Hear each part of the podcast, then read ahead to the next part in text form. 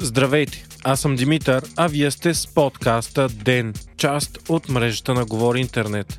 Четвъртък, април, 8 ден. Вчера Европейската агенция по лекарствата обяви, че е възможно да има връзка между вакцината на AstraZeneca и случаите на тромбоза. От агенцията обаче подчертаха, че става въпрос за изключително редки случаи и ползите от вакцината продължават да надхвърлят рисковете от поставянето й. Откритието е, че такива тромбози след вакцинация се получават най-често при млади жени. Все още обаче не се знае каква е връзката и причината за всичко това. Още вчера здраве здравните власти в България обявиха, че вакцинацията с AstraZeneca ще продължи в цялата страна. Препоръката в момента е единствено жени под 60 годишна възраст да се вакцинират с повишено внимание. Вакцината трябва да се поставя с особено внимание на млади жени, които са с наднормено тегло, тежки пушачки или пият хормонални лекарства, включително противозачатъчни. Европейската агенция по лекарствата съобщи, че са проверени общо 86 случая на два вида вида редки тромбози, установени сред 25 милиона вакцинирани хора в Европа, от които 18 случая са били фатални. След съобщението на Европейската агенция по лекарствата, Испания реши да поставя вакцината само на хора над 60 години, Италия препоръча тя да не се поставя на лица под 60 години, а Белгия забрани вакцината за лица между 18 и 55 години. Подобни решения вече взеха Франция, Германия, Финландия и Нидерландия. Днес пък СЕЗЕО обяви, че връзката между вакцината на AstraZeneca и редките случаи на кръвни съсираци може да изглежда правдоподобна, но не е потвърдена. СЕЗЕО припомня, че вече близо 200 милиона души по света са вакцинирани с препарата, а смъртните случаи след кръвни съсираци са много рядък феномен. Междувременно, новите случаи на коронавирус в България продължават да са висок брой. За последното денонощие у нас има 3556 новозаразени, а хората в болница са почти 10 500. Общият брой на жертвите на коронавируса в България вече надхвърли 14 000. На фона на всичко това, министрът на образованието Красимир Вълчев обяви, че от понеделник учениците от 1 до 4 и от 7, 8 и 10 клас се връщат в час. Ако ситуацията позволява, от 26 април в клас ще се върнат учениците от 5, 9 и 12 клас. От 17 май пък се предвижда връщането на учениците от 6, 7 и 11 клас.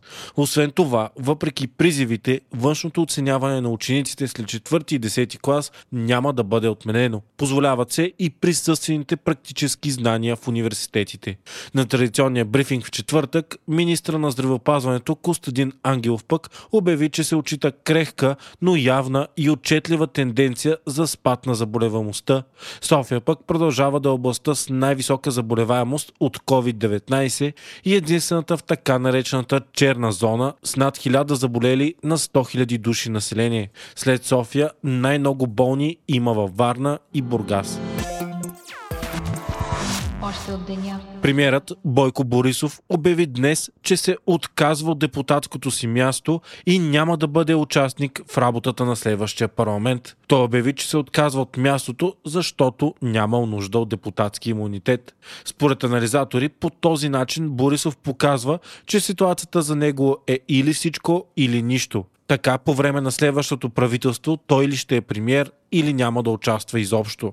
Все по-сериозно се говори и за потенциалното участие на Бойко Борисов в президентските избори през есента на тази година.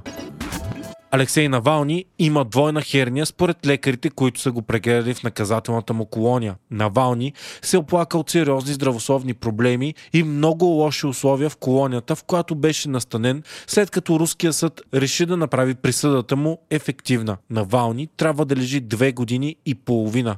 Той обяви гладна стачка миналата седмица заради недостатъчните грижи, които се полагат за него. Адвокатът му обяви, че една от двете херни е трудна за лечение и невролог, с когото са се консултирали, е нарекал предписаното лечение за неефикасно. В понеделник пък Навални обяви, че е с температура, а трима от 15 души, с които е в едно помещение, с туберкулоза. Хайтек четвъртък с Viva.com Влад Тенев съоснователят на платформата за търговия с акции Robinhood, стана първият официално признат милиардер роден в България, който влиза в списъка на Forbes с най-богатите хора в света. Танев е на 34 години, родом от Варна, а нетното му състояние днес се оценява на 1 милиард долара. Това се случва на фона на сериозни проблеми, с които се сблъска Робин Худ в последните месеци, след като компанията беше замесена с скандала с акциите на GameSpot. Фейсбук е станал обект на голяма хакерска атака, довела до теч на данни. Така, преди дни със свободен достъп бяха пуснати данните на 535 милиона души от 105 държави. Атаката е засегнала и България, като са изтекли данните на над 430 хиляди българи. Данните включват телефон, имейл, работно място, лични взаимоотношения и други. Те са свързани с личния идентификационен номер, който е публичен. Според експерти по киберсигурност, тези данни не са най-чувствителните, каквито биха били лични съобщения, например, но пак могат да се използват за злоупотреби като SMS спам и таргетирани атаки. LG обяви, че спира своето подразделение за мобилни телефони по целия свят. LG така и не успя да се позиционира на челни позиции по продажба в конкурентния сектор на мобилните телефони.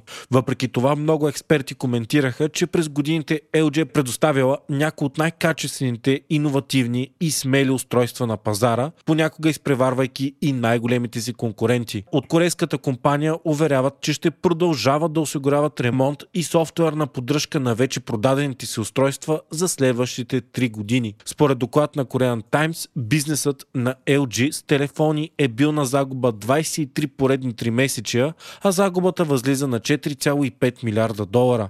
LG бяха една от първите големи компании, които внедриха Android в устройствата си. Това стана още през 2009 с серията LG Eve. Вие слушахте подкаста Ден, част от мрежата на Говори Интернет. Епизода водих аз, Димитър Панеотов, а аудиомонтажът направи Антон Велев.